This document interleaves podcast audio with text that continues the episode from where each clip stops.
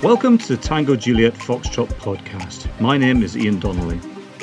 I spent 30 years in the police and I did a lot of interesting jobs during that time at many ranks.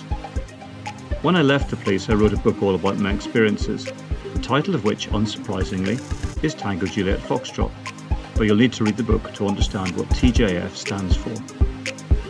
This podcast is all about British policing the good, the bad, and the ugly.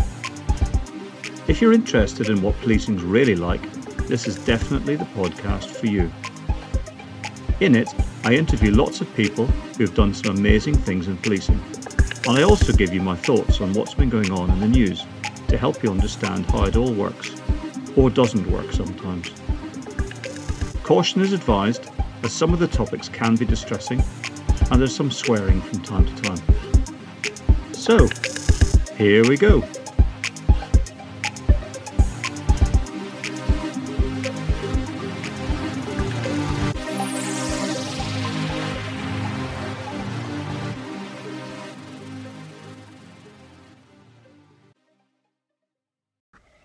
Hello, folks.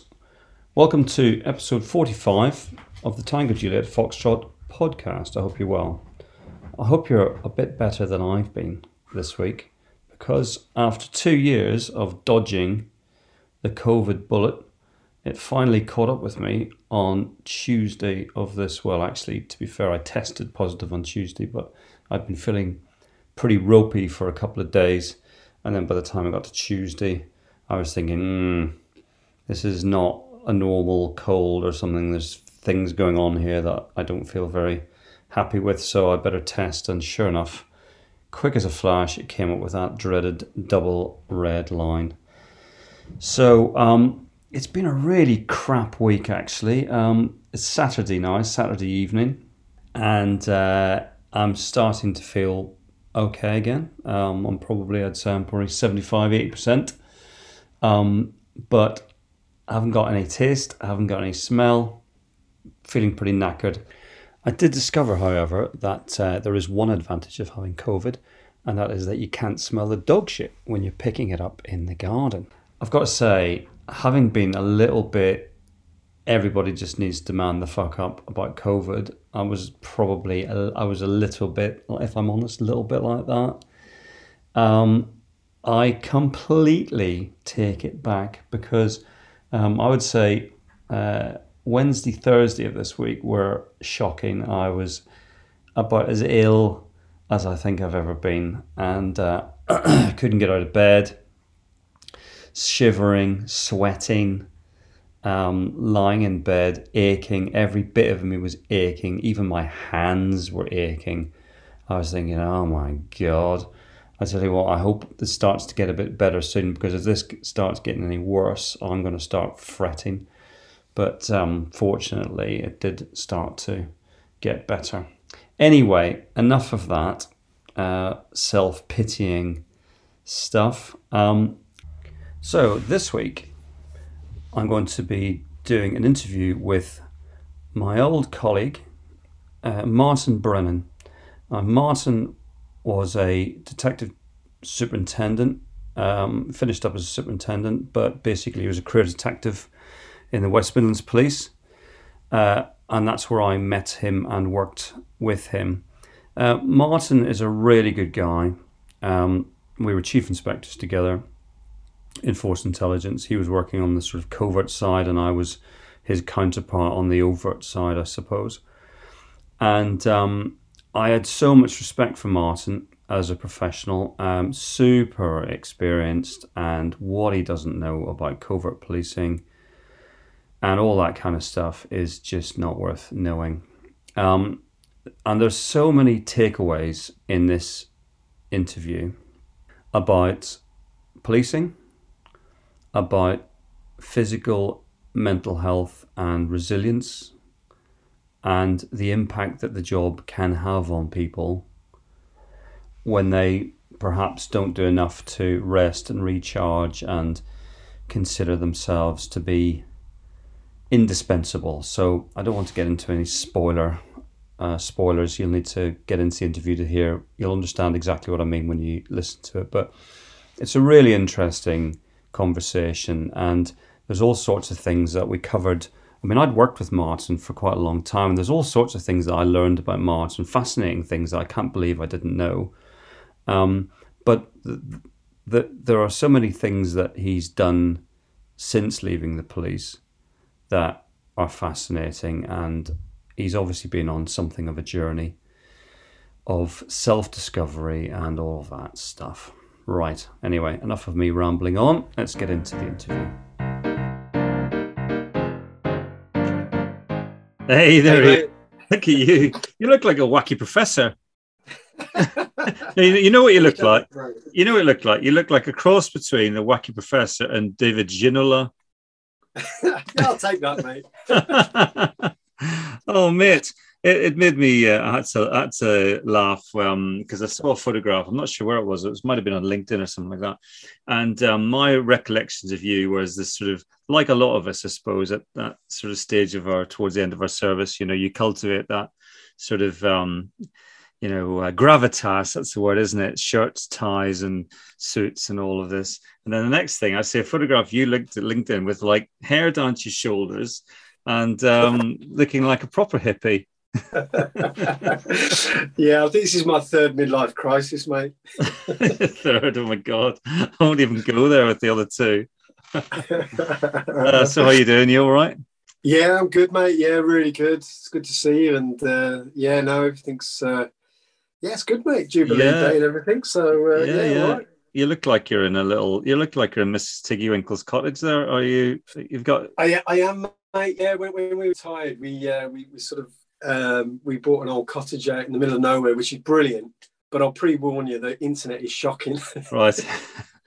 And do you so, keep uh, do you keep twatting your head on the ceilings? Oh mate, if uh, yeah, I keep doing that, and then if a sparrow goes past, the internet goes down, and uh, yeah, no, well, it's lovely, mate. Yeah, so, we shall uh, we shall keep our fingers crossed. Um, yeah. But listen, uh, really, really, really grateful for you to come on the podcast. Um, you know, um, like a lot of people I've had on recently, you're you fit into this category as well. Where I, it's it's almost difficult to know where to start really because you've had such an unbelievable career and uh, you've done some really amazing things and uh, not just you know in policing but since you've left policing. So yeah um, just might as well kind of get into it. So what, what i'd like to talk about um, would be your police career, you know, um, you know, reasons for joining the police and early years and all that, um, and then sort of a little bit about your, you know, what you did along the way, um, and getting to the point where I sort of worked with you when you were doing a lot of stuff around serious and organized crime and hostage negotiation and all of that, and um, and then get into United Nations, which is really interesting, and uh, and then your kind of epiphany around well-being and what you're doing since then. So yeah, there's a lot to cover, really. Yeah. So uh, no, so when did you yeah. when did you join? What year did you join? Uh, so I joined. Um, well, I was in the cadets actually. So I joined uh, West Midlands Cadets in '88 and joined the regulars in '89. So I was in the cadets for uh, just over a year. All right. Okay. So a gadget and. Yeah, absolutely, mate. I loved it. It was just brilliant. I didn't want to join the police after that. I was like, hold on, I just want to go climbing and running around the hills. You want to stay? Yeah, yeah. Well, I was chatting to Clive Burgess on a previous episode, and he was a gadget as well, wasn't he? Although probably a bit earlier than you. Yeah, well, don't tell him that unless he listens to it. I think he was, but um, yeah, it was just it was brilliant, mate. It was just uh, it, for me, it was that period of my life where I wasn't quite sure what to do, and then that then this cadet thing came. I thought, well, I could do that, and yeah, I could train, and I could go outdoors, and I could do all the things I like doing, and I might have to join the police. Yeah, I'll give that a go. And it was just, might, you can do it, go out, play outdoors, and then do thirty years in the police. yeah, the, the, the, downside was the thirty years in the police. I think, mate. If they left me there, I'd been happy. so, um, so yes, you obviously joined West Mids. Uh, I take it you did join West Mids as your first force, was it? I did, yeah, yeah, yeah. I stayed with them for, throughout. They, they paid my wages and now pay my pension. Oh, okay. And um, so, where was your first posting? Um, so my first posting was uh, Belgrave Road in Balsall Heath. All right, okay. Um, so uh, thrown right in the deep end, really, Ian, in terms of young 19 and a half year old lad yeah. in the middle of uh, red light district. um, yeah, wow, what what what a what a, what a learning curve that was. Um, yeah, well, it's a it's a it's a busy old part of Birmingham as well, isn't it? I mean, there's a lot going on there generally around crime and quite deprived parts as well, aren't there? Yeah, it was brilliant because it, it, it had it all actually. Because you had the real deprived areas and a lot of crime. Then you had like Edgbaston, where all the judges sort of lived and stuff like that. Mm-hmm. And you had Selly Oak, where all the students lived and got robbed or burgled. Right. Um, and then everything else in between, really. So, um, so for me personally, I, I, it was a dream dream placement. Really, it was it was tough, but um, yeah, yeah, you, you soon had to become street savvy in that that area. That's for sure. Yeah, and in in my book, I talk a lot about um, you know the the way that policing was back in those days, and I'm sure it was no different um, where you were in Birmingham. And I mean, I'm sure you noticed a lot of changes, you know, from when you first started in terms of the style of policing and all that kind of stuff. Yeah, it, it was it, obviously it has changed, and we know it, it, always does. But what what I loved about that place, mate, was just you know you, you couldn't you couldn't bullshit anything, you know, because mm-hmm. they, they they they would find you out very very quickly there. So you couldn't yeah. give it the the big I am, yeah. but also you, you couldn't sort of back down either, you know. So yeah, yeah. I, I remember work, you know, within my first week, you know, some some lady of the night shouted out the window, oh, you Martin Brennan, you know, cup? And I'm thinking, what's going on here? They knew more about me than I did them at that stage. Um, yeah. But uh, but no, it was it was a it was a great place. Um, but it, it, was it was it was tough for, for not mm. only policing, but but certainly to live there for the residents and and what was going on there. It was. Um, it was it was a great place, but but as I say, what a place to learn learn my trade, mate. I loved it. So long did you stay around there for? So I did my probation there, so like everyone does. So I did my two years at Belgrave. Um, that that flew by, um, and then pretty soon after that, I stayed in Belgrave, um, but I I sort of went on to a couple of plainclothes uh, mm. vehicle squads and things stuff like that. Yeah, yeah, yeah. I sort of found a, a, a bit of a, a, knack and a gravity towards um, thief taking. Really, I just loved it. You know, this yeah. kind of traffic lark and all that kind of stuff. And apologies to anyone you have on your podcast and all that, but that, that wasn't for me, mate. I, I yeah. just, um, I just, I just love the the crime element to it, and um, and Belgrave was a, a, great place to to not only learn it but also branch out into certain little departments that was was, was still there and then. Yeah, yeah. Because I remember when I I didn't come to West Midlands until 2002. You know, so I'd done my first uh, what 13 odd years in um, in London, and then I came up to Coventry in 2002, and um, and yours was I remember yours being one of those names that you would hear, um, you know, on the night note for like the force. You know, you, you'd be you probably would have been, but that stage you probably would have been I don't know maybe a DI or something like that. Um, and uh, yeah, there was certain there were certain DIs whose names were always on those kind of like you know significant investigations or whatever. And you I remember your name being one of those. And I didn't I'd never met you at that stage obviously. But yeah so you obviously stayed within an investigative role and didn't you? Yeah I did. And um you know I was lucky that you know I, I learned the trade at the, you know the real sort of tactical level for probably 11 years really. And, and I had no hmm. ambition at all to to get promoted because you know I just thought that was for all the sort of people that wanted that. So I was just having fun. I really was, you know. And then, mm. like like many cops will tell you, you know, probably yourself, you, you, suddenly start getting led by people that you think, well, I wouldn't follow them into, in, yeah, into yeah, yeah. things like that. And, and it was a kind of like, well, you know what? Then then if you want to make a change, not only you know what you do at a, at a tactical level. Um, you know, you got to get yourself promoted and start making influence in the team and stuff like that. So, yeah, I was I was fairly late in promotion, I guess, but um, yeah, but but but was lucky in that. Um, and, and it was weird because I was thinking about. It. I did two years in uniform when I joined, about two two and a half years. I did a little bit of uniform as a sergeant and avoided the block like the plague and everything else because it yeah. just it was just a nightmare for me. And then throughout, you know, then a DS and DI, DCI, and all, all the way where it got to was mm. was CID really. Um, yeah and, and no uniform. And again, no disrespect to any of the colleagues in the uniform. It just it just didn't didn't suit me in terms yeah. of that that sort of stage of my career. And um, yeah. certainly the, the, the CID, detective, intel, the covert world, and stuff like that was was my bag, mate. Yeah, yeah, it's a weird one, isn't it? Um, you know, because obviously you were West Mids through and through. Um, you know, you started there, you finished well, not quite finished because you probably arguably you finished the United Nations, didn't you? Probably, but um, yeah, I mean, I was always slightly jealous of when I transferred up um, in 2002. I hadn't a fucking clue what was going on because I'd been in the Met for like 13 years and felt really comfortable there. Um, and then you transfer to this other force, and it's a big force, isn't it? You know, uh, there's always this argument goes on: is it is it West Mids or is it Greater Manchester? You know, the second biggest force in the country. Yeah. But you know, if you're in the West Mids, you always say it's West Mids, don't you? Yeah. Um, yeah. But it's a busy old place, isn't it?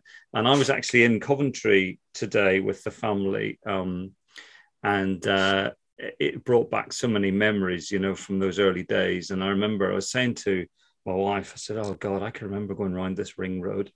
Um, on the blues and twos, single crewed as a sergeant, you know, like on lit turn or night duty. No clue where I was going.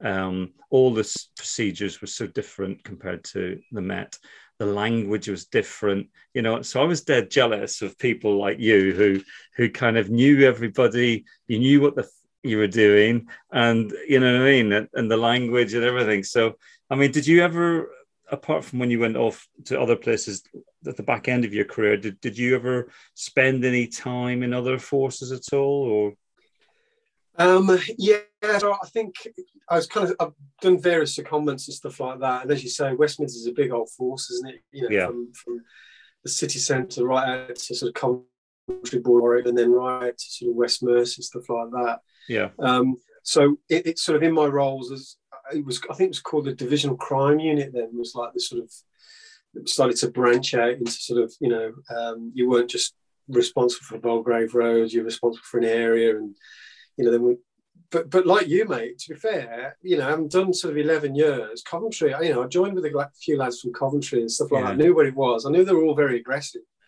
and uh, and, and I knew always when the, you know the Coventry would always moan about joining the police, the Birmingham police as it was then. I think, yeah. um, but hadn't had that much experience of, of Cov until, yeah. until I joined that sort of regional sort of level. Yeah. Um, and and it confirmed to me that it was a pretty tough place. well, it's a weird it's a weird place, isn't it? Because I mean, I spent quite a few years in Coventry, and um, it's very very busy, and uh, lots of serious crime going on there. Lots of you know, it's just a busy in every way. Everybody wants to fight you, which is yes. a bit a bit strange. I find that all a bit strange. That nobody wanted to come quietly, um, but um, yeah, it's sort of lots of people becomes very incestuous, doesn't it? Lots of people start in Coventry and spend their whole career in Coventry. The thought of them, if you posted them up to Birmingham, they probably would have gone sick with stress or something. You know what I mean? And probably vice versa. If you're if you're a Brum, you don't want to work somewhere like Coventry, do you? Yeah, yeah, absolutely. And it was always the kind of the fear when you when you did get promoted or you moved on and whatnot, it was like, God, I don't, I I don't get posted to, to sort of Cov because it's like you know not geographically it's miles away, but again it would be like like you when you joined for the Met, you know, you'd be yeah. like. I mean, I used to go around that ring road, around and around, just because I didn't know how to get off. I know. You know let alone, it's know, like wacky races, isn't it? Yeah, it was just a nightmare. So, but again, you know, with, with the regional stuff that we started to do, you you'd start to meet, you know, detectives and teams from from Cov and stuff like that, and you knew that you were doing mm. the same stuff, but just in different areas. So yeah. Um, and, and it was quite a nice mix then because you, would start to mix the teams. So you'd have a couple of guys from Cov and a couple of you know staff from the Black Country and, and, yeah. the city centre. So when the jobs come on, you'd always have a, a bit of you know expertise from that area that yeah sort of uh, local knowledge. Yeah, definitely, and help us you know you know with the friendlies and looking you know local yeah. cops and stuff like that. So yeah, um, yeah, yeah.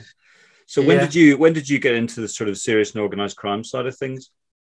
Um, well, you know, I think if you look at what serious organised crime is, I'd say back at Belgrave Road because it, it was happening there. To be honest, you know, mm. there was there was some serious stuff going on there, and um, I, I, remember distinctly when I was thinking about this, you know, coming on to, to your, your podcast and I, remember there was a, clearly a surveillance job going on at Belgrave, and there was there was an intervention at Belgrave Road. You know, they took, mm. took this, this this guy out in a car, Um, and I was asked to take, because I was in uniform then, and, and Yeah. I was asked to sort of uh, just stop check the car as you do, you know, and, Yeah. uh, and bloody hell, I opened the boot and there was a, a right loot of stuff in there, you know, and then Yeah. Yeah. yeah. some some some guy came up to me and just went, you know, arrest him for this in the side of his back. and I was like, what's going on here?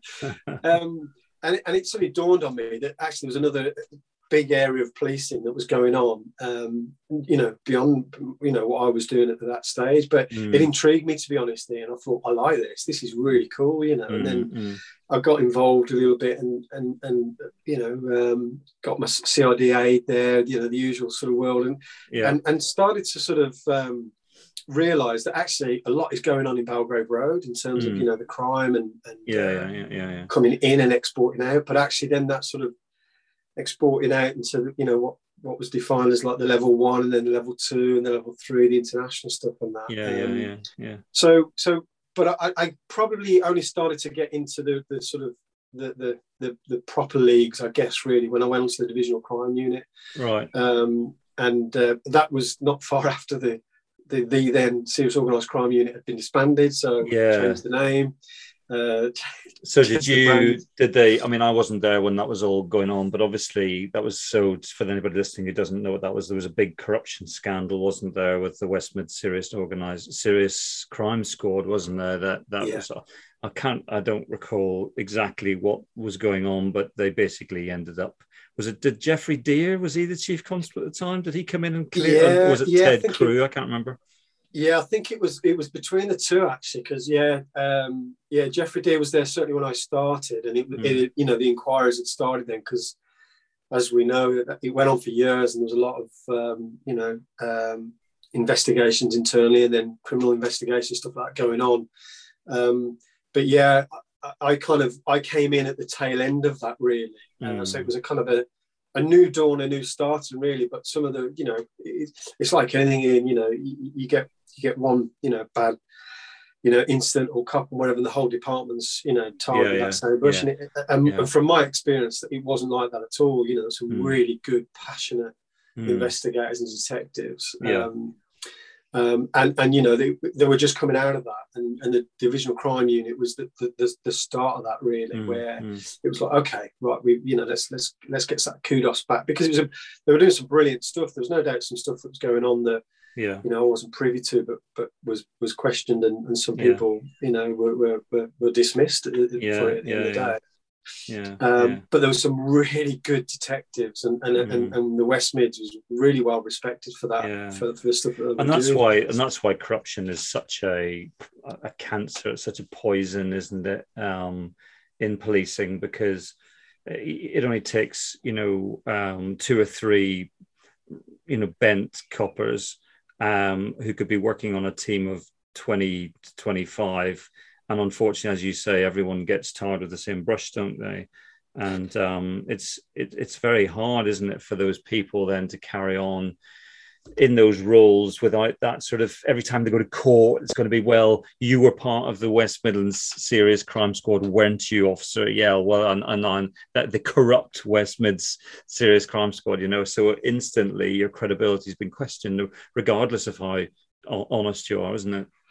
Yeah, and and and, it, and it's interesting really because then when you know when I think about it as I got more involved in into sort of you know tackling serious organised crime, uh, you know throughout my career really, corruption is still there. You know, Mm, I don't yeah. think there was a there was one job. You know, we we indoctrinate the jobs for a reason, Yeah. and yeah. and that's because you know there, there, there are organised crime groups out there, certainly good criminals. Why wouldn't you want to get inside to you know? Uh, yeah. into yeah, the police and stuff like that, you know. And if you can bamboozle them with money, cash, you know, down the gym, all that kind of stuff. So I, Yeah. I, I can't remember. I- It was almost like a generic strategy I would have, and any covert job that we were running was, you know, what's the what's the anti-corruption um, strategy? You know, how we're going to keep this in? And and that Yeah. wasn't because I didn't trust the team. It was just Mm. because the area of work that we were in, we, it Yeah. was it was you know um, exposed to, to that. You know, and yeah. and why wouldn't a crook want to know what's going on? Because you know they want to they want yeah. to be a couple of steps ahead of us, don't they? Yeah, yeah, definitely. And that's one of my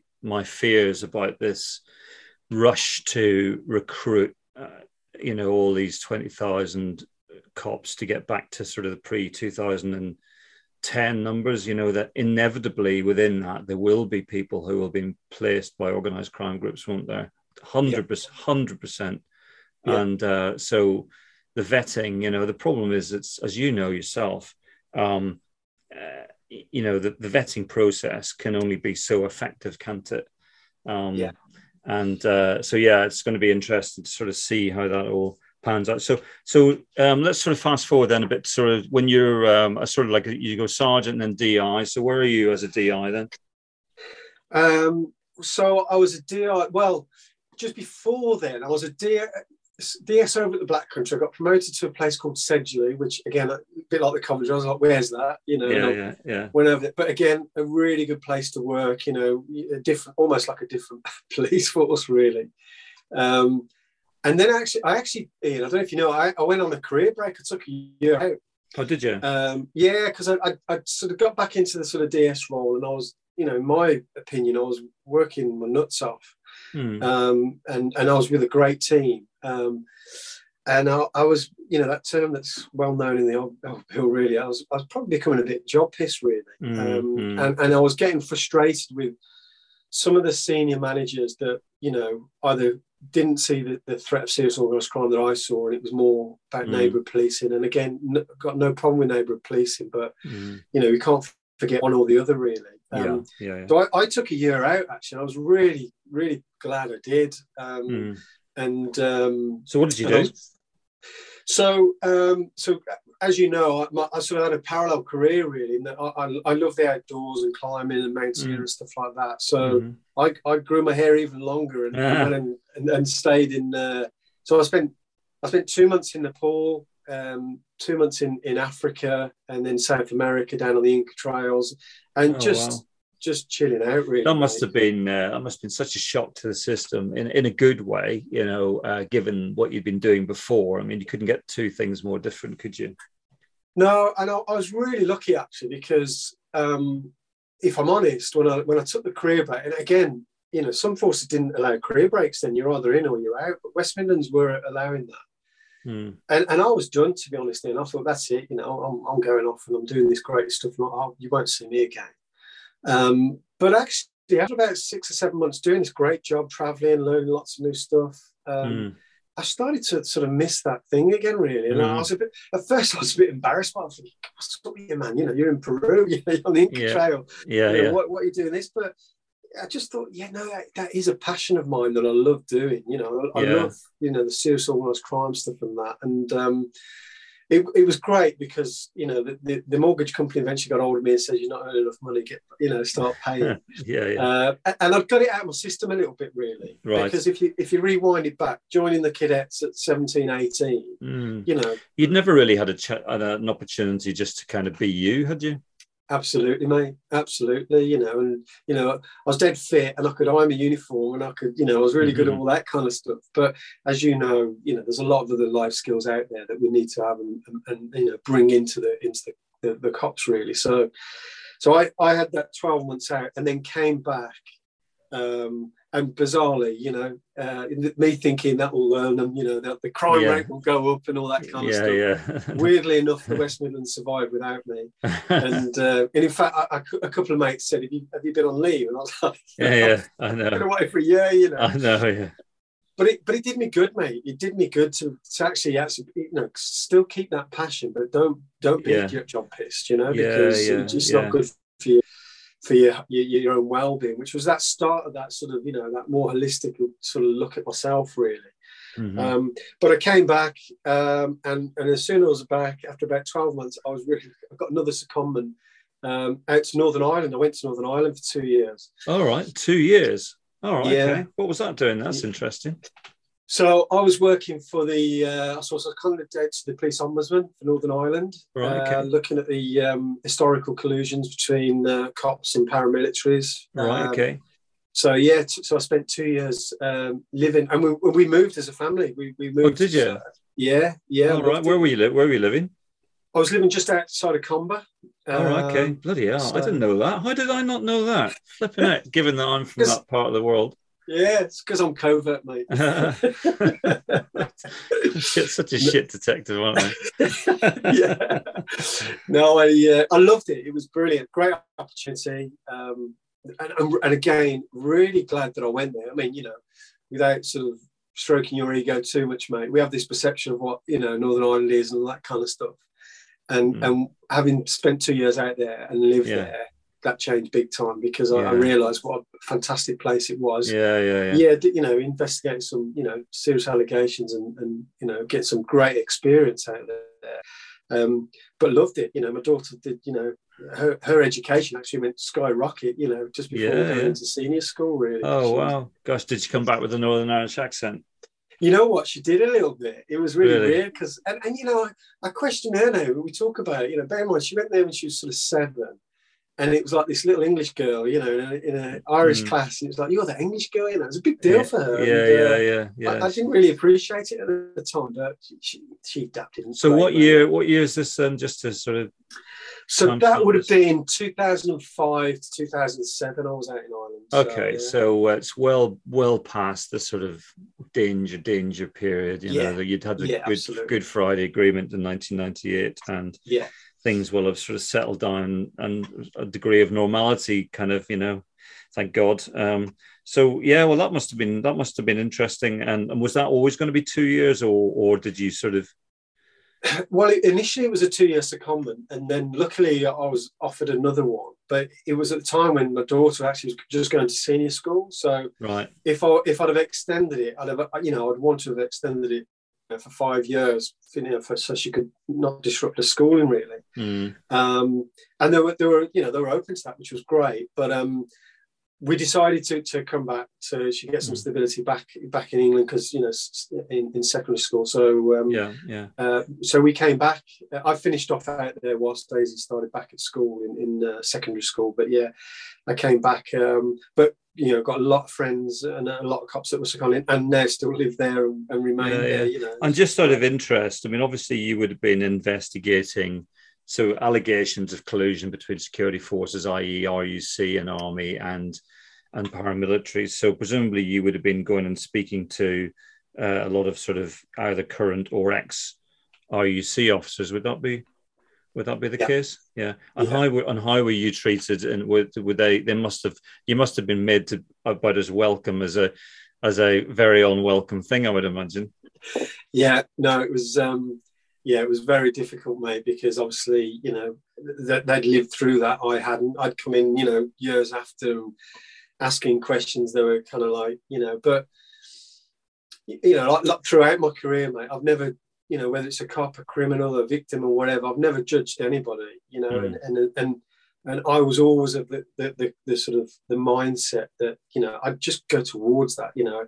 Hmm. I always find myself, and this isn't me showing off at all, mate. I, I- I Mm. was fearless and, and still am, just to go Mm. and knock doors and speak to people Yeah. and just build that trust right from the start. And, and I found that actually, with the initial hostility of, you know, who do you think you are coming over here and you don't know what it's like, all that kind of stuff. Yeah.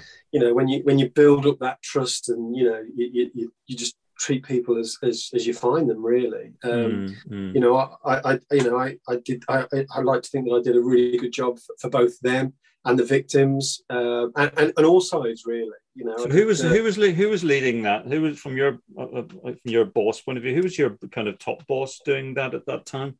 so that was uh, O'Loan was was Right. running the uh, the ombudsman there, Okay. um, and um, and obviously you'd have lots of seconded cops uh, Right. out there, and, the, and at the same time you'd have the Oracle Inquiry team as well. So there's a lot of yeah. overlaps and crossovers. duplications. Yeah, you know, it was, it was a bit, it was a little bit messy in, in some occasions, but Yeah.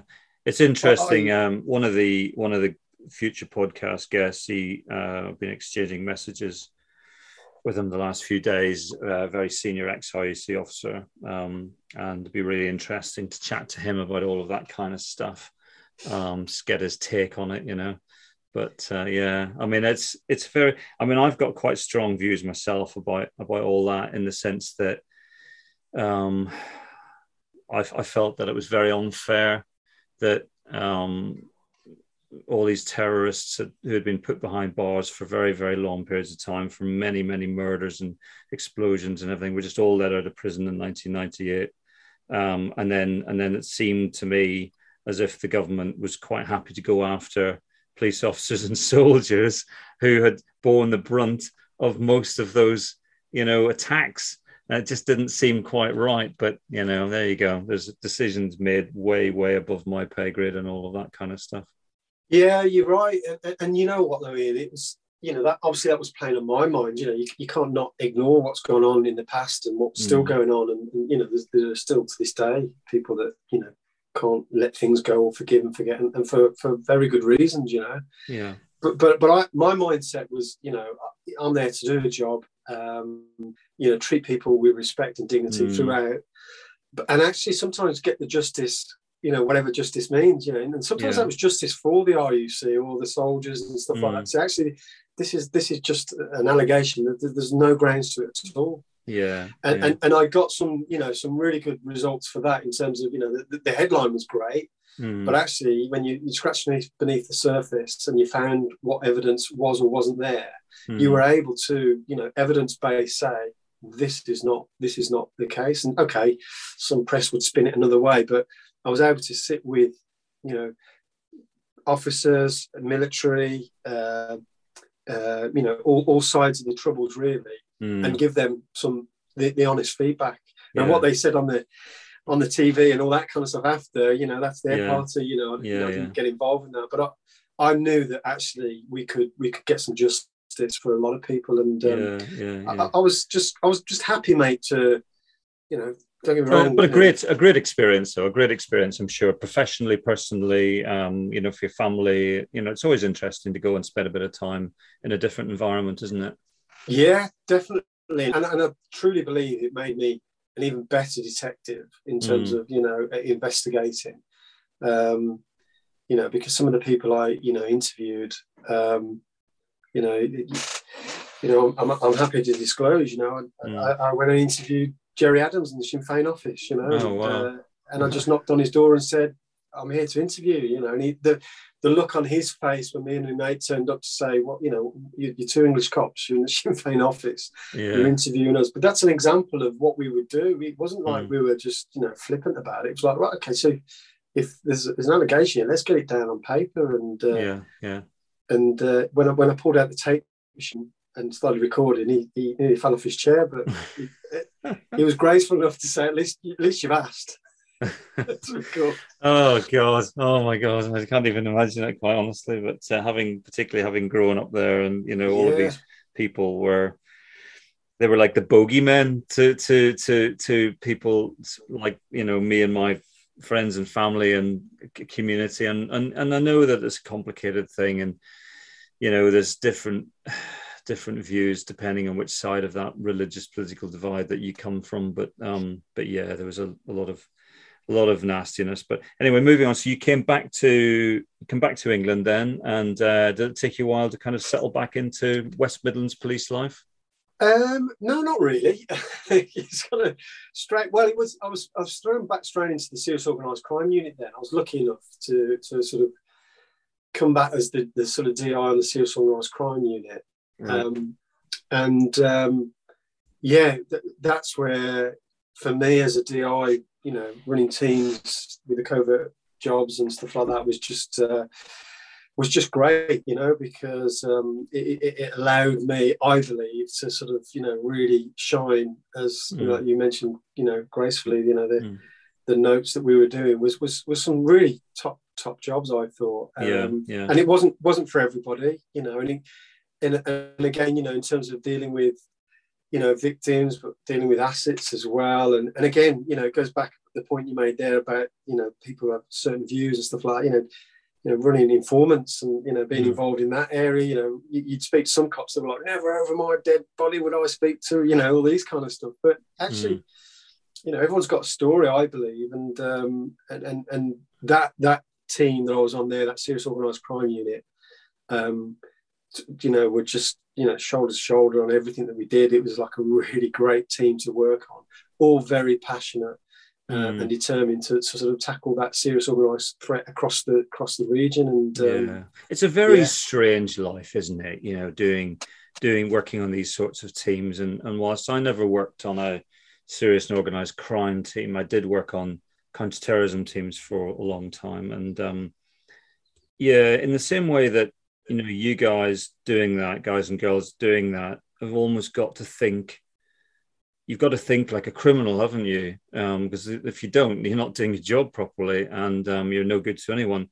But without acting like one, and and, e- and equally, you know, when you're doing these counterterrorism jobs, you need to really, really understand how they think and, and try and keep one step ahead of them. And um, yeah, it's a weird one, isn't it? I mean, did you ever see anybody who just sort of, I don't know, almost went kind of um, almost went native, so to speak, you know, because you do see, you do see, I remember, I remember seeing, I'll give you a story, uh, years and years ago when I was a uniform PC in, in South London, we were out um, doing a stop on a, a couple of um, guys just near Brixton. Um, as me and my partner, we were st- stood chatting to them, stopped them. Obviously, I think there were a couple of drug dealers or whatever.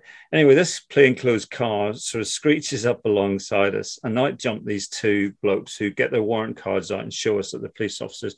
And then one of them, who's a white bloke, um, and is probably early to mid 30s, breaks into this unbelievably um, fluent Jamaican patois. Um, and I had no clue what he was saying.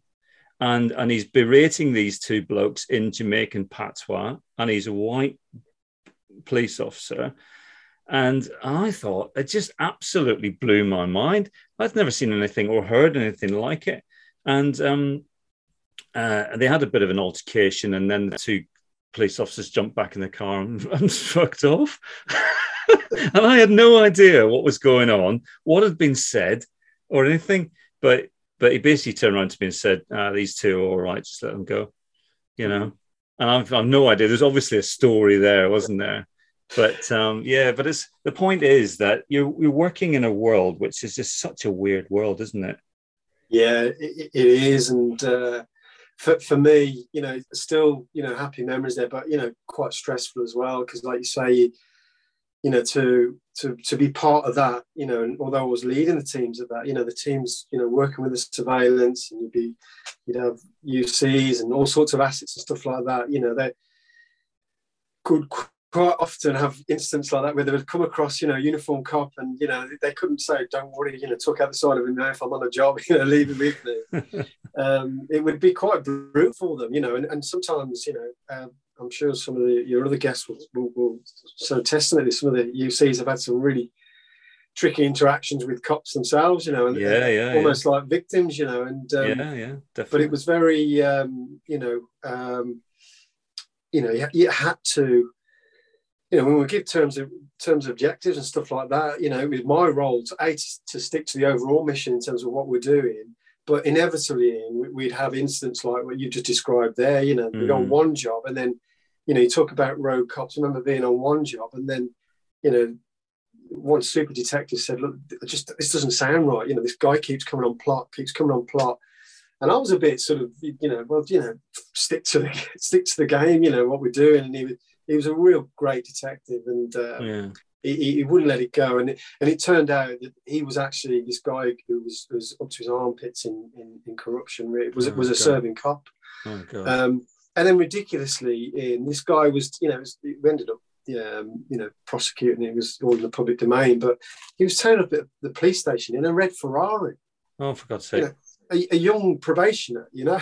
Really? it was kind of like, the clues were there wasn't even trying to hide it. Yeah. The clues are there. Yeah, it took us as a covert job for him to come onto our job to go, well, what's, what's, what's going on here? Like, you know, kind of stuff. And then, you know, when everyone, you know, hindsight's great, but everyone at the Nick was going, yeah, I wondered where he got all his money from. And he was turning up, I mean, turning up, uh, you know, as a as a cop in a Ferrari, you know. Yeah. Well, there was that so, horrible, there was that horrible job a few years ago, wasn't there, in Birmingham, where there was two uniform PCs. I'm not sure where they were from, West End Central, possibly um, not, West, not Western Central, it's London, isn't it? Um, Birmingham Western Central, I think.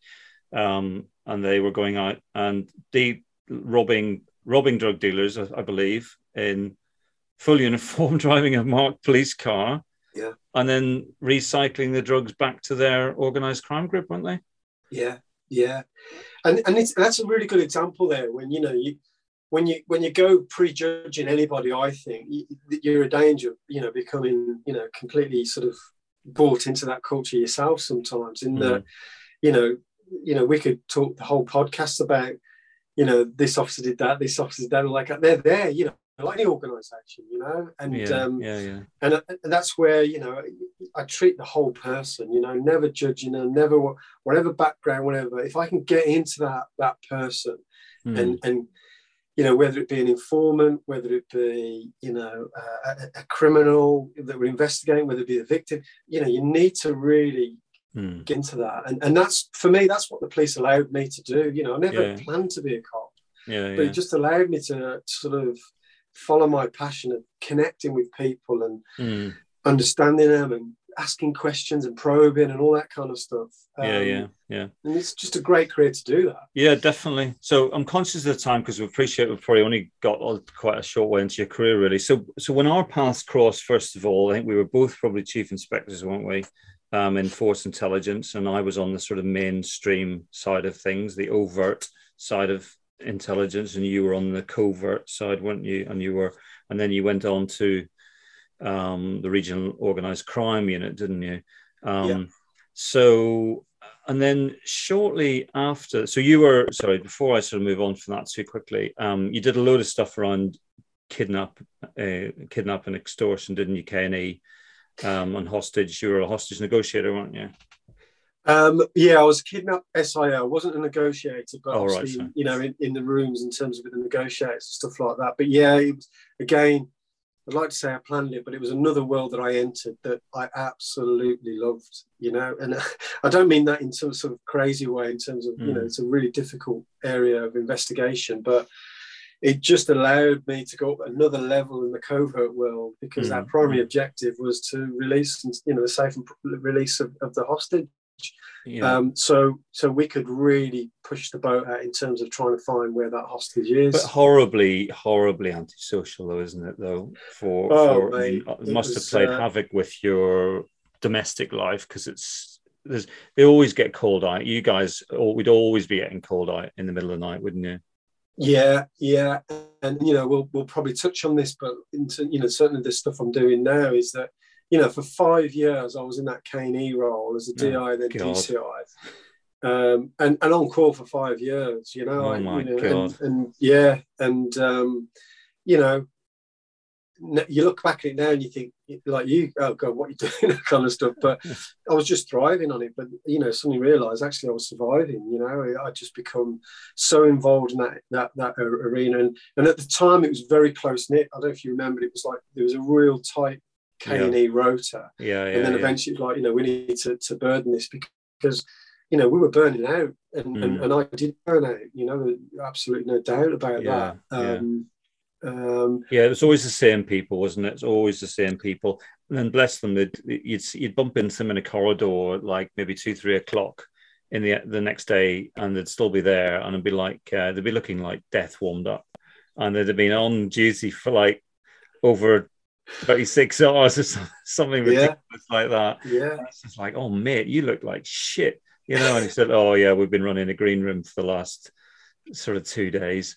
And yeah, uh, yeah I said, I seriously, I'm not, being, I'm not a doctor, but I really do think you should go home and get some sleep. Yeah. You know? Yeah. No, you, are absolutely right. And at the time, you don't see, you know, you, you become, you know, this is the, the, sort of area that I'm on to now, really, that sort of, you know, the hostage taker. Well, you could be the hostage or the hostage taker yourself, you mm, know, and, and, mm. and, I truly believe that I, I was both, you know, in mm, terms yeah, of my own yeah. mindset and thinking yeah. that, you know, I didn't listen to people like you to say, oh, no, no, I want to get the next promotion. I want to prove who I am. And, you know, on that role of, you know, I, I, can prove this. And, but there's something there, Martin, isn't there, about a duty or a lack of duty of care and, and sort of further upstream, isn't it? Because 100%. really, really, it should be the job of the, sort of superintendents and chief superintendents to grab hold of people and say, right, you've done enough. Now you need to go home or whatever. But that's the whole thing, isn't it? I mean, I get it. Don't get me wrong. If you if you've got a really serious job cracking off, then you always want to have your best people, don't you? But but if you if they burn out, then you know it's it's it's people's lives potentially you're talking about isn't it you know whether yeah. whether it could be something as mundane as just sort of crashing your car on the way home from work because you're so tired all the way through to having a full-blown nervous breakdown and, and everything in between isn't it yeah yeah and and, and i totally agree mate that uh, know, it sounds a bit sort of, you know, I, I think at our level, we're really good at recognizing with our staff because we would say you, you, you're on, you know, you, you've been on too long or whatever. We push them for sure, but we'd recognize the burnout in them. Mm. Um, but we, we, we, it wasn't above us really. That that kind of sort of, uh, well, you know, and and, and I, I I'm to blame for that because I was the one that would, would answer the phone and do the stuff and all that kind mm. of, you know, and and I, you know, this this burning this burnout that, that happens to people, you know, I'm a great believer people are burning out, you know, and that's yeah, yeah, where we, yeah. we need to be really on the front foot is that say, look, you need to go home, you need to take some time off, you need that rest and you need that nutrition because I was just running on empty for five years, mate. Yeah, yeah. And on that one, you did then end up getting really ill, didn't you? Yeah, so so I ended up again, you know, in in we moved into the regional organised crime unit, and I was running the covert team, uh, covert intelligence unit, and yeah, chatting away, giving a bit of a briefing. I can't remember exactly what it was, but I was in a covert uh, um, premises and um, lights out. Mate. I was out. Really? I just had a brain seizure. I, I oh. just uh, I woke up. I woke up sort of with a load of mates running around trying to get a defibrillator, saying, "How does this work?" Typical cops, you know. Oh, and I'm thinking, well, I know I'm in a bit of a state here, but I don't think it's a heart attack. And, and you were chief, you were chief inspector at the time, weren't you? Yeah, yeah. So it was DCI in uh, in the Rock here, and um, yeah, I was whizzed off to hospital. Um, yeah, and I had a brain seizure. I was just just completely out. And had you had any had you had any history of anything like that previous to that? Well, yes, now that I know that, but at the time I was blind. Some great detective Island, mate. it's kind of like I couldn't even couldn't even see the signs that were there. Uh, yeah, yeah, yeah. You know, burning up to that really. And um, again, it's kind of like just plow through. You'll be all right. Just keep going and get to the toilets. To, you know, get some fresh water into you. So, so you'd had you'd had a few sort of mini kind of like moments before that, had you? Yeah, yeah. But you sort yeah, of ignored. You'd, you'd kind of ignored it, had you? Yeah, yeah, I did, and and it's embarrassing to even say that, but I'm glad that I am saying it because as soon as I start saying this and telling people, there'll be hands going up, going, "Yeah, I've been there. I know that." Mm-hmm. And I, you know, one thing if I can get across, even in this podcast and all the work I do now, is it is okay to say I'm feeling shit, I'm feeling crap. Yeah. And it's even more okay for managers and teams around us to say, you need to go home. You know, you need some rest. You need some stuff like that. And uh, yeah and, and and I was I was the hostage taker of my yeah. own thoughts and mindset and everything else. Yeah, and, yeah, um, yeah. And and yeah, so that was. Um, and what was the uh, you know, what was the what was the sort of diagnosis, so to speak? If you're happy enough to talk about that. Yeah, no, very happy. So uh, eventually, uh, again, you know, went into denial. It's okay. I just had a bit of a moment. You know, of obviously, you know, lack of sleep uh, classic sort of, you know, I'll, I'll, train harder. You know, I was always into my sort of fitness anyway, so I'll just work harder. Um, and then I'd, I'd, had, I'd been, I went to hospital and I was discharged, and I was a, there was a follow up thing, and I, I was told to take a, a, week off. And again, went, just went skiing. You know, just thought, oh, this is all right. I'm, I'm okay. I just had a moment, and then found myself in a, an outpatient uh, epileptic sort of clinic, and I was thinking well, you know, why am I here? Like again, you know, great detective. mm-hmm. Well, why am I here? Kind of stuff, you know. And mm. um, the long story short was that I, I, was lucky that I had a great uh, consultant who um, did some tests on me, uh, and uh, eventually diagnoses that I'd had an epileptic fit, but was brought down, brought on by fatigue. Right. And, and what, what they did is that they actually they they sort of they did they sort of um, simulated it again really and they kept me up all night wired me up.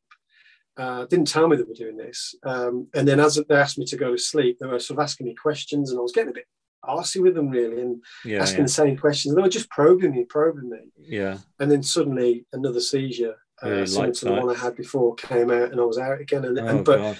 but that was great in a way because you know I've since learned a lot of people that have epilepsy really don't get a real defined diagnosis. Right. Whereas mine was it was frontal lobal, like decision making, all that kind of stuff, and and it was brought on by fatigue.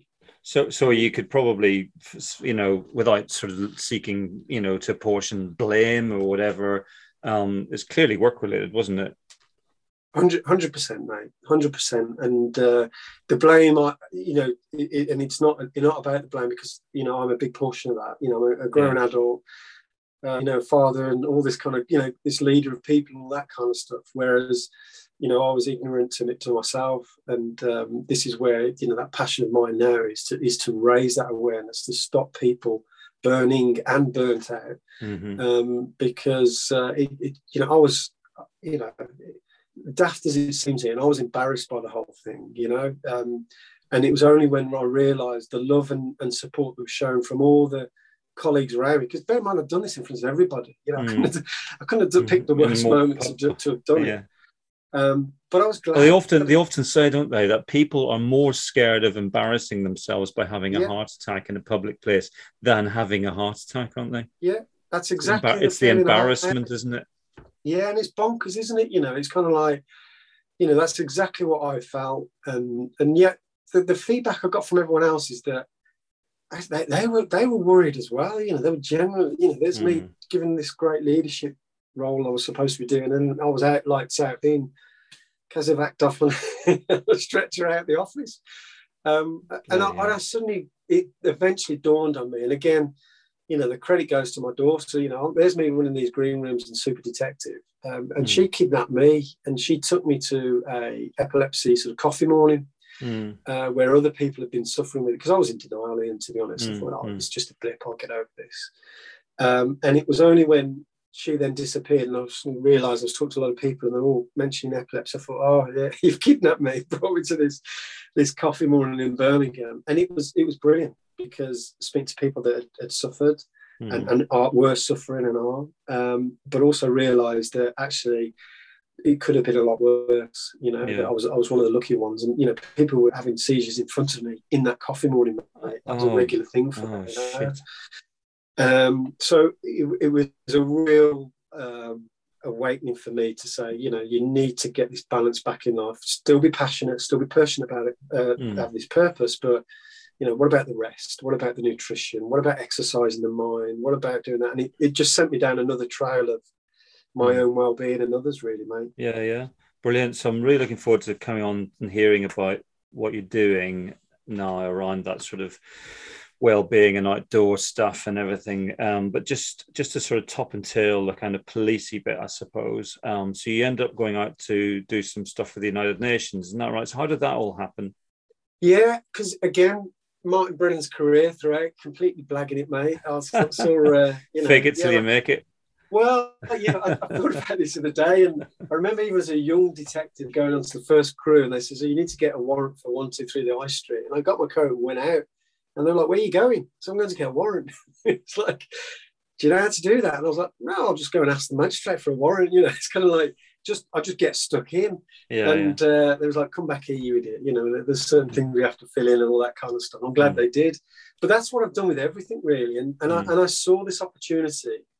Um, working I, just before that, I was, I was seconding down to the HMIC. I was I was actually.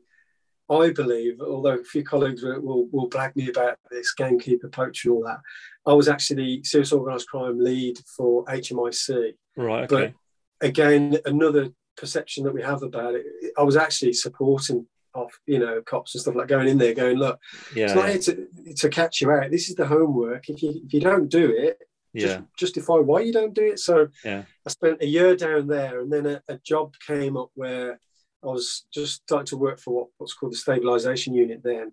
And you were um, superintendent by this stage, weren't you? Yeah, yeah. So superintendent yeah. down in, in London at the HMIC, and um, they wanted a serious organised crime expert to advise the, the, Secretary General of the United Nations. I thought I, I, could get that warrant back when I was a DC. I could do that, you know.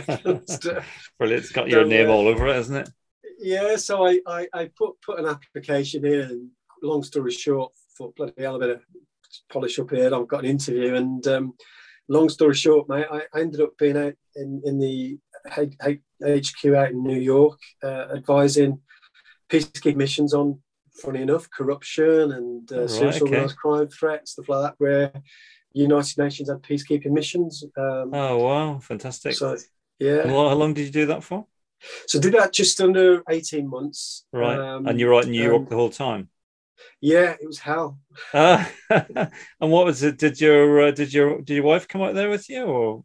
Um, so she did for a while, but my daughter at that stage she was just going through uni, so right, she was okay. a bit more stabilised back in the UK. So I, I was living out in uh, in Brooklyn actually. I was living in Brooklyn, um, right. so they, they would come over and have some long vacations and stuff yeah, like that. Yeah, I was going over into oh, brilliant into Manhattan. So oh, wow, um, that must have been a real eye opener, was it? It was brilliant, mate. You know, and uh, again, you know, I've got certain views on the United Nations as well. Yeah, it's, it's, it's, it's huge brand. You know, like, well, yeah, what, what do you do? You know, kind of stuff. And yeah. I, I, was I was a little bit frustrated at the end because I was given this task to do stuff. But when I was going out to peacekeeping missions, I went out to, to Mali and Bamako and working the Norwegians. It, it was brilliant, you know, because you're literally out there yeah. supporting, helping, and guiding and mentoring, and it was just brilliant. Yeah. Back in the HQ, mate, you, you know, you, have got to you've got to put a you've got to pull together a, an intelligence document. What is intelligence in peacekeeping? Yeah, yeah. So the Brits are happy with it. The US are happy with it you get put it under the nose of China, they're not happy with it. You put it under the nose of the Russian, they're vetoing it. And you just keep going round and round and round. And uh, yeah, it's interesting. Know. I did have, I was working for a customer there uh, about a year ago who um, doing a lot of stuff around online safety, artificial intelligence, around um, uh, automated moderation of social networks and online discourse. And um, I did a a two or three day thing with a United Nations organization, which I'll I won't embarrass them by naming them, but um, oh my god, it was the most bureaucratic thing I've ever experienced in my entire life, and um, and I just thought, how does anything ever get done in this organization? I suspect the answer is it doesn't. You know. Well, you know, uh, we used to have a, a phrase back even at Belgrave Road as you know a dead postman that you know doesn't deliver much. And that phrase was was was pretty up there. It's, don't get me wrong. There's some great people there, and they do some brilliant stuff. Um, it's almost like too big, you know, yeah, in terms of yeah. the brand, and uh, you know, and I get it, mate. You know, the political side to you know, you're trying to get you know get them all to agree with it. I mean, yeah. look what's happening. Oh yeah, if you want to if you want to lose the will to live, have a look at a set of minutes from a meeting uh, run by a United Nations sort of sub directorate or something. It's oh mate. It's, well, the first half hour was just thanking everybody, you know, for coming. in about a thousand, in about a thousand yeah. different languages, is it? Yeah, it's just I just want to thank you, and I just want to thank your brother and his cat and everyone else for coming. And it was just, I remember the the, the, the, the Dutch ambassador once she said, "Look, forget all the thank yous. We've got some food over there. Let's just get on with it." And I was like, "This is the kind of meeting I want to be on to," you know. Um, oh, but yeah, brilliant. great experience, mate, and um, and and again you know, just shows that you can still have that purpose of a serious organised crime, but just mm. you know, do it in different ways. You know, I, I took myself off call. Um, I started to look after my own well-being better, uh, but I was still, you know, doing what I thought was good at, and um, you know, frustrating that it was with the UN, but out in, in Mali, it was it was brilliant. You know, you did yeah. feel like you were making a bit of a difference out there.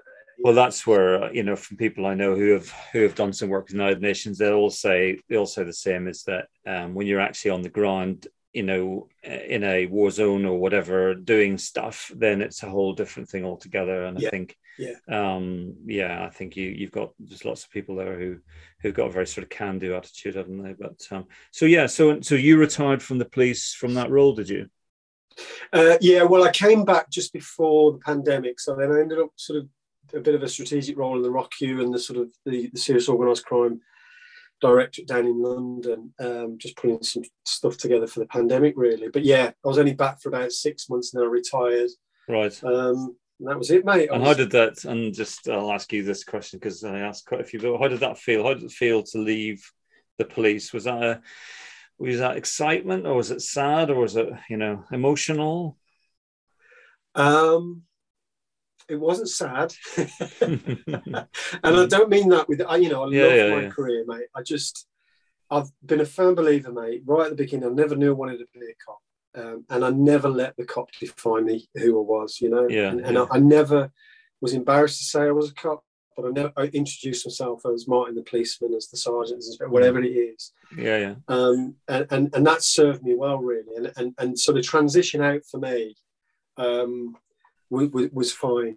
You know, I, I Mm. you know, and, and it's a tough job still to be in. I've got respect, for, for everyone that's still serving and doing some great stuff. Yeah. But I think 30 years of it, you know, is It's enough, is enough. isn't it? Yeah, it is. And, you know, people say, oh, you retired. I've retired from the police. I haven't retired. I'm still doing stuff, you know, but I've, Yeah. I've, I've moved on from that bit, really. So, yeah, um, yeah, yeah. so it was, a, it was a fair, and it was in lockdown, so that was a bit weird for everybody. You know, couldn't even have a leave and do, which Yeah, is uh, which was a bit, bit, bit rubbish. Yeah, but um, you know, it, it was it is what it is, and um, it was fairly uh, fairly okay for me. And, and Yeah. actually, being out at the United Nations, I'd already got that sort of. I'd Yeah. met so many people in that was like the day one they finished, and then the day, well, no, what am I doing next? I thought that to me sounds like a really bad strategy. You need to start thinking about it. So definitely. probably yeah. sort of last 12 months of my career i'd started to think about the coaching and the well-being and, and sort Yeah, of yeah. so for me there was a plan already when i was going out really Brilliant. So, so let's talk about that then. So, you're what you you what you're doing now. Um, you're so correct me if I'm wrong here. So you're you're a qualified coach, um, and you've done all sorts of um, very intensive training courses to do that with the arguably one of the best providers in the world, Coactive, isn't it? yeah um, but you've put a particular spin on it, haven't you? So, so just talk about what you're doing. yeah so so so when when i was going through the coaching process and stuff like that they they, they kind of you know the mentors and stuff like that so you, you need a niche you know you need a niche area you know what, Mm, what are you going to because you know there's so many people doing great stuff out there and um I thought, well, what am I going to do? I knew what I didn't want to do. I didn't really want to do the executive coaching stuff like that. Again, important that it is, but mm, kind of done enough of that. And I thought, hold on. I love being in the outdoors as a cadet. I had this career break when I was traveling around. So I've got some good quals and, and experience in, in that. Now I was coaching. Hmm. And I'd had this wobble of my own well-being, and you know, and I was sharing that story with people. And I'd done this experience with kidnapping extortion. Why don't I just be an outdoor well-being coach? mhm, and um, it kind of just drifted into that where I used the coactive training and my experience in the outdoors, mhm, but I used the K and E model, and I've come up kind of with a, I'd say on my own, but everyone copies certain bits of the models and stuff like that. But it's like a seven-step sort of coaching model within the, the within the kidnap world that I use to successfully, you know, recover hostages that I use in the Mhm. coaching now. Um, and it resonates with people both in the outdoors because they're outside getting a bit of fresh air, a bit of you know the the, the vitamin D, the movement, and all the things that I'm a huge advocate for. And then when you talk about you know the, a hostage of your own thoughts and thinking and anxiety, Yeah. um, people get it. You know they understand it because they're living this life that they're in. You know they're not making it up. And yeah, um, yeah, yeah, so I used the coactive coaching and the outdoors and my experience as a, a, a kidnapped sort of investigator, really, um, to unlock that, that that sort of hostage within people's thoughts and thinking and Yeah. mind, really. I really like that. You know, I mean, I know we had a pre pre podcast chat a couple of two three weeks ago, didn't we? But I really love that model. The idea that you know, are you your own hostage taker? And I just think that's so appropriate because I know I certainly have been in the past. You know, I've been a hostage. I've been a hostage to my own thinking, to to my own behavior. And you know, are you the you know you can be the hostage and the hostage taker all in all inside one person, can't you? Absolutely, mate. And, and and the thing that I like about it, when you go through the seven steps of it, you know, it's kind of like, okay, that's how we investigate hostage. Well, let's start doing that with ourselves. You know, Mm. Wh- where where are you hostage? What is that inner saboteur, the, the hostage taker that's gripping you at the moment? Is it, you know, the perfectionist, the victim, the overthink, whatever it is? You know, who do you sit with and talk? You know, in the green rooms, who do you negotiate with? You know, Yeah. who, do- who do you start having that conversation with? And then the difficult thing that people really find, you know, really hard is go towards, you know, negotiate with the baddies. Hmm. You, Mm. you- to release that hostage, you've got to go in with clenched fists and, and you know the stuff that we talked about right at the beginning. You've got to start talking to these people. Yeah. Um, and I think I truly believe you've got to start doing that with the gremlins, the saboteurs, whatever ego you want to put on it, you've got to start approaching that. And when you start self-directing that rather than being hijacked by it, Mm. there's a new awareness and there's a new energy that comes through that and and and, a, and almost like a comforting feeling like, ah i'm not crazy the amount of people i coach in that say this might sound crazy but da da da you Mm. know and and it just ruminates round and round and round in their thoughts and then yeah. we know through the, the neuroscience now that if we're thinking you know it's this embodiment you know it's going to come somewhere Yeah, you know yeah. through, through various sort of hormones But this is but this is where this is where I think policing and maybe things are changing. I don't know because I'm not in it anymore. But this is where I think policing can be very unhelpful as a profession for people's mental health because it is a sort of a whether we like it or not, it's a disciplined service. It's twenty four seven. Um, it's emergent. It's, it's always acting in some sort of crisis slash emergency scenario. Um, and um, it's very very hard i think for people to to be really honest about how they're feeling sometimes you know it, it is i don't care what anybody says there is still probably a bit of a stigma about saying you know what? I don't feel as if i'm coping very well at the moment you know? Yeah. I think if people Yeah. were kind of given permission to say that um, in a supportive way, not not just because they don't fancy coming in and doing nights or because it's a Friday and they're going to want to go on the piss with their mates. You know what I mean? There's a difference, isn't there, of being yeah sufficiently uh, judicious to understand someone who's just taking the piss and Yeah. someone who is actually really genuinely struggling for whatever reason. I just don't Mm. think policing is. I don't know. Maybe maybe there's people listening to this who work in all sorts of other organisations who go, well, I don't think it's just policing. I think it's every large organisation. I don't know, but I don't know. What do you think?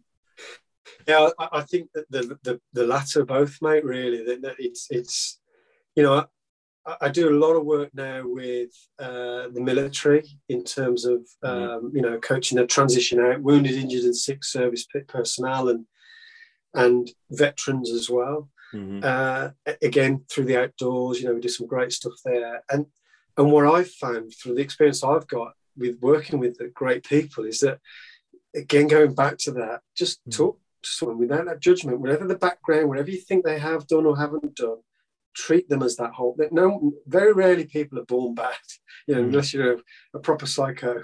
Mm, You know, yeah, they're usually yeah, just influenced and they've followed, followed role models, and we've all had role models. That we could have gone left or right, you know. yeah, yeah. And, and I think if you can create a safe environment, and I think the challenge with most organisations, including the police, is, is that they'll say, "Well, we've got this. We've got HR."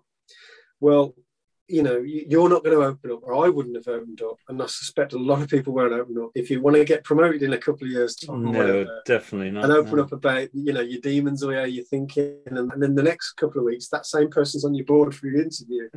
You're just not going to create it, and Yeah. and I think when we when I suddenly worked with the military, you know, firstly, like, well, you, you've never been in the army, and I don't know, you're absolutely right, you know, but I know how to to listen and how to talk and how to treat people with respect, and and, and that's where the magic works for me in terms of you know they Mm. you will unlock that. You know, this is what's on my mind. You know, they'll, they'll come with a topic, Ian, and there's always a topic behind that. yeah. And again, that's where the detective skills, I believe, right when I was at Belgrave, helps me in terms of, well, you've said that, but I'm hearing this and I'm hearing that, you know, sensing this. yeah, yeah, And and usually they'll go, okay, yeah, it is it's my relationship or it's my finances or my job or whatever it may be. yeah, And that's that negotiator, that's the baddie that you've gone to. Once you embrace that bit, yeah, you start to think, oh, okay, we could there isn't a, there's a route out of this. We can release this thought, Yeah. this hostage and that yeah, yeah. and and I think the organisations, you know, I- we, we're trying, to, we're doing some stuff with the blue light services, and we're slowly getting there. But again, there's still this kind of, all we can do this ourselves, you know, kind of stuff. And and if they can, great. But my experience is Oh, they're not very good at You it. know, you know the ones that, that always used to make me laugh was when they would put out the in internal advert in the place that internal advert for mentors or um diffusers or there'd be some sort of soft skill training that people would and people would think oh that'll look good on my next promotion or whatever. Mm. so so i'll go f- i'll go for that you know. And then uh, if you had an issue you'd be sort of put in touch with someone who you know one of your staff. You'd say right what you need we need to get you in sort of linked in with someone who's one of our mentors or whatever. And it would be someone who they absolutely hated or who, or who had turned them down for promotion at their previous promotion board or something and it's just like it's never yeah. going it's never going to work is it yeah, you're right and and that's where if you've got someone independent sounds like i'm marketing myself but i'm, I'm truly not i think just have somebody that is independent yeah. that can go and have that without the judgment with the good skills and good communication and actually have that honest conversation i mean i call people out mate you know we, we mm. quite often have people with look, I think you're your, your saboteur is you're a victim. You know, you've got to let mm. this go. You know, you're living in the past. Yeah. And and and that's sometimes a tricky conversation to have with somebody, but you've got to have it with them. And and and most people who are in that sort of moment of you know can't see the wood for the trees, that they want to hear that. Whereas as you, mm. you've just described there, people will just come in, you know, and I always say to you know the first coaching I do, you know, we design what we call the alliance, the contract, you know, how we're going to work with each other there's no bullshit. You mm. know what? We, you know, I've got to like you, and you've got to like me. Because mm. if we don't, this relationship isn't going to work. Because that relationship, you're going to get out of it. It's not what I'm going to get out of it. It's you're getting out of this relationship. Mm. And even that breaks down the barriers when people think, oh, okay, so he's not on my board next week. He's not going to go and talk about me to all his mates and laugh yeah. about me and that. Yeah, yeah. Um, so that's where I think. Um, you know organisations, including the police and big organisations, need to need to get. And there are some that, that are groundbreaking. There's some are doing it, you know, and and, mm. and, mm. and doing some great stuff. But um, I wish, you know, and I hope certainly my passion now is to to raise more of that awareness. And you know, by, by rolling out my story and other stories yeah, and yeah, like that. So yeah, yeah, it's yeah. all right to talk about this. You know, this ego so I was stroking. So you're actually you're actually doing um, some stuff with your local NHS, aren't you? So so it's this sort of idea of social prescribing. So just describe. I mean, I know what that is, but other people probably don't. So just describe what that is.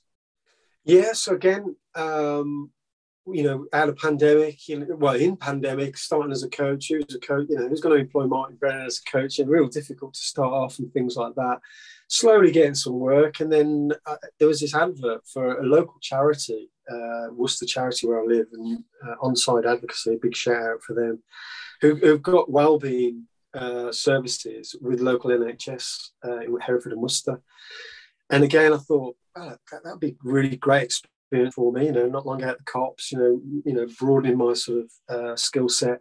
Mm-hmm. And and I work now for three days a week at local surgery, uh, where again I bring that model in where GPs will refer uh, patients who are, have got various uh, challenges and issues and thoughts on their mind.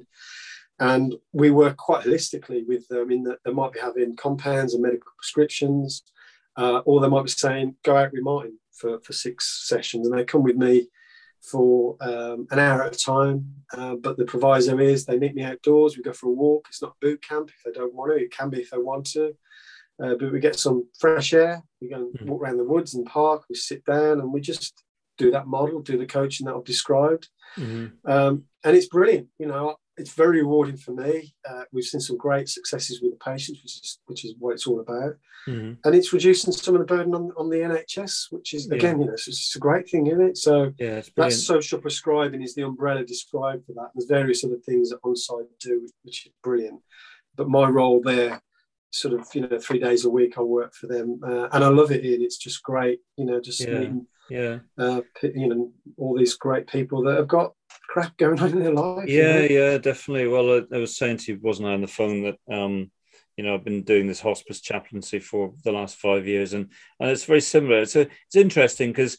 Um, you know, and I make it very clear when I'm speaking to patients or the families or whatever that you know I'm not. This is not counselling. I'm not going to solve your problems for you um, it's a conversation really. And and and if you want to keep it light we'll keep it light. If you want to go deep we'll go deep and that's fine. There's nothing's off limits. Um, and it's a very similar very very similar i think to what you're describing in the sense that you know i don't have a model in my head at all. It's just because every person i speak to is is uh, the only thing that kind of you know the only common denominator is that they're all dying i suppose uh, maybe not in not maybe not in, in, you know imminently but you know they are they've all had a they've all had a terminal diagnosis of something or other um, so yeah it's it's it's really interesting and i do think that there's something there isn't there about sometimes you don't necessarily want to you know, speak to a counselor about something. It, it it's actually sometimes more helpful to just have a conversation with someone who actually gives a shit, you know, yeah. and what is, is happy to listen to whatever it is that you want to talk about, isn't it? Yeah. Yeah, you're absolutely right, mate. And and you know, think about that throughout my career, whatever role rank I was doing, that's where I was successful. You know, mm. it's just that I, I did give a shit, and I would talk to you know, mm. victims who were being exploited, uh, mm. You know, the, the, drug dealers who were being exploited, the, the, street workers, and you know, all that. But I, I gave a shit, you know, and mm. um, and it's that connection for me that that is very, very rewarding. That you know, I do care. Mm. I'm passionate about you know supporting people and helping them. And then the police was, was great for me, and now the coaching mm. is is that bit for me. But the, the, yeah. the skills are there, and that's where you know again, you know, a lot of cops go through this when they're transitioning out of the service. You know, mm. what can I do? Well, you know, don't underestimate the skills that you've got, whatever role you've had in the police. Yeah. There are stuff there that you can um, just have that conversation with somebody. You know, um, definitely, um, yeah, definitely, and, and, it's, and and people appreciate it. Ian, you know, I'm sure you've got hundreds of examples where you. Just oh, he's just frozen. Hopefully, it'll come back.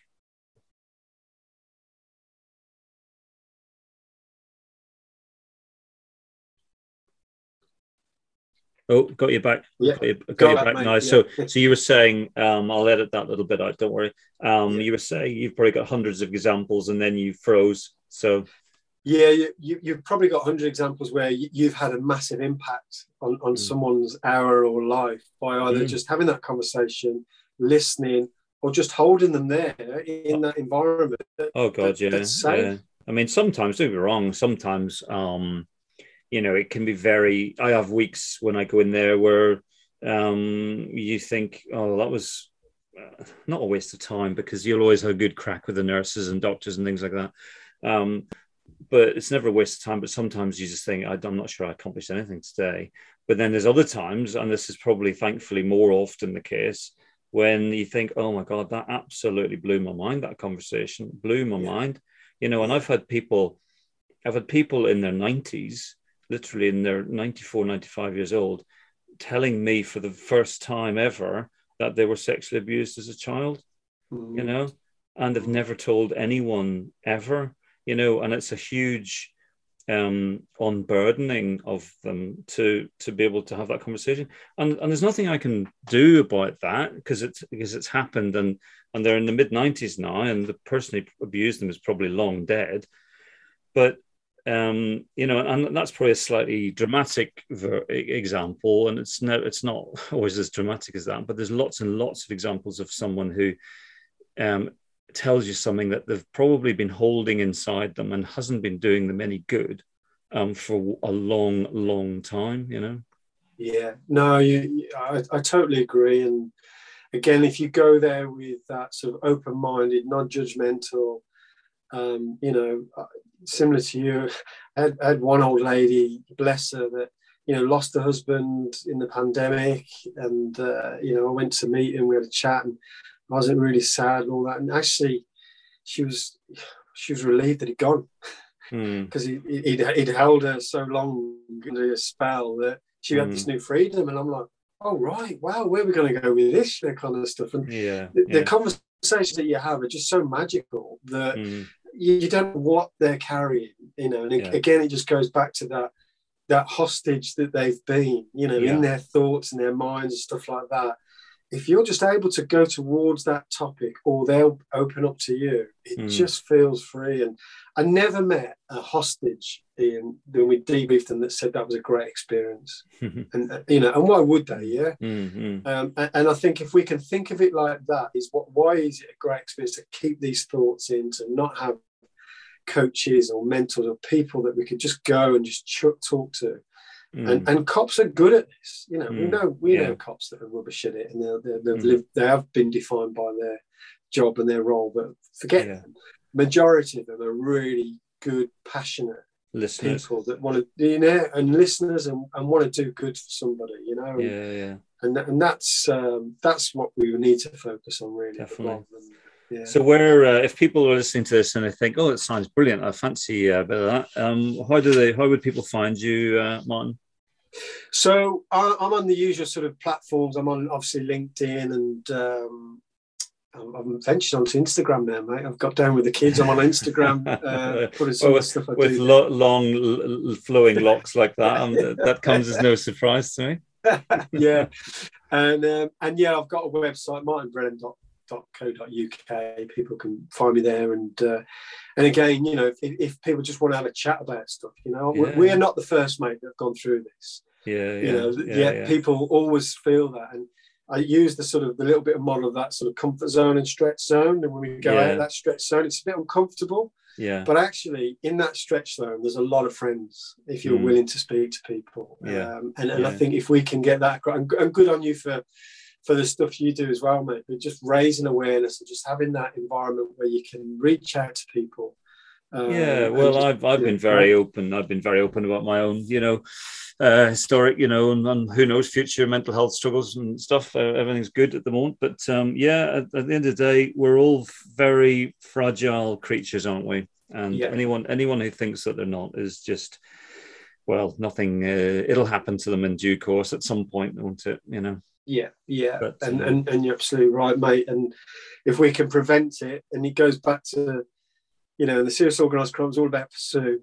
You know, the mm. end of mm. my career, I was trying a bit more on the prevent, but using the same tools to prevent. You know, we don't yeah. want people burning out. We want to, you know, there's too many graveyards full of good people like that, and yeah, you know, and uh. We, we, we, you know, if we can do that by raising awareness, having those conversations um, in a safe environment, let's do it. Oh, brilliant!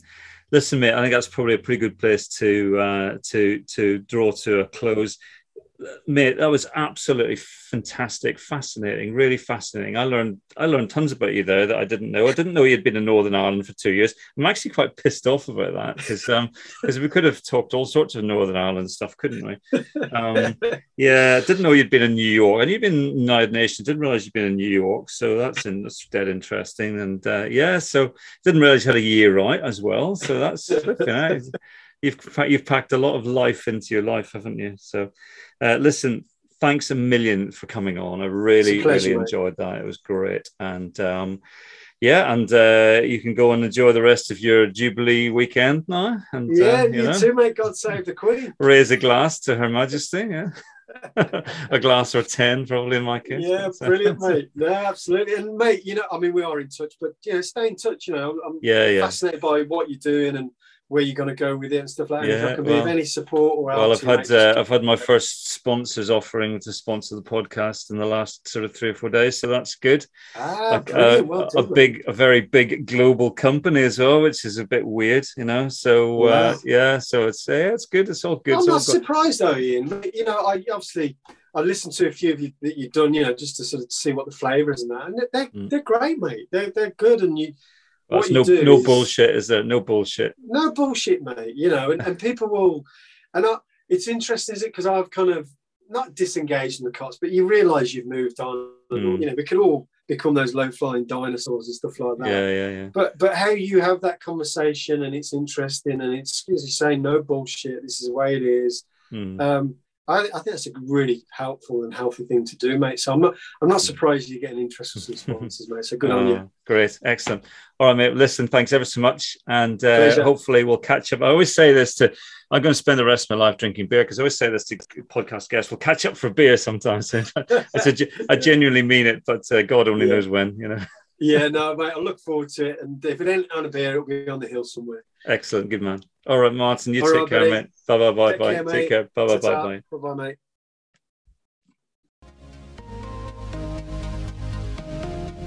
If you're enjoying the podcast, I'd be really grateful if you can give it a five star review on either Apple Podcasts or Spotify. Equally, if you've read my book and enjoyed it, then I'd be really grateful if you'd give it a five star review on Amazon, as that's probably the only platform you can use to review books, apart from Goodreads, I think. And if you want to contact me to tell me anything or ask me anything, you can do that uh, by sending an email to Ian, I A I N, at ik-insights.com, which is my work email address. And finally, if you'd like to be part of the Tango Juliet Foxtrot Facebook site, you can find it, funnily enough, on Facebook. Thanks a lot.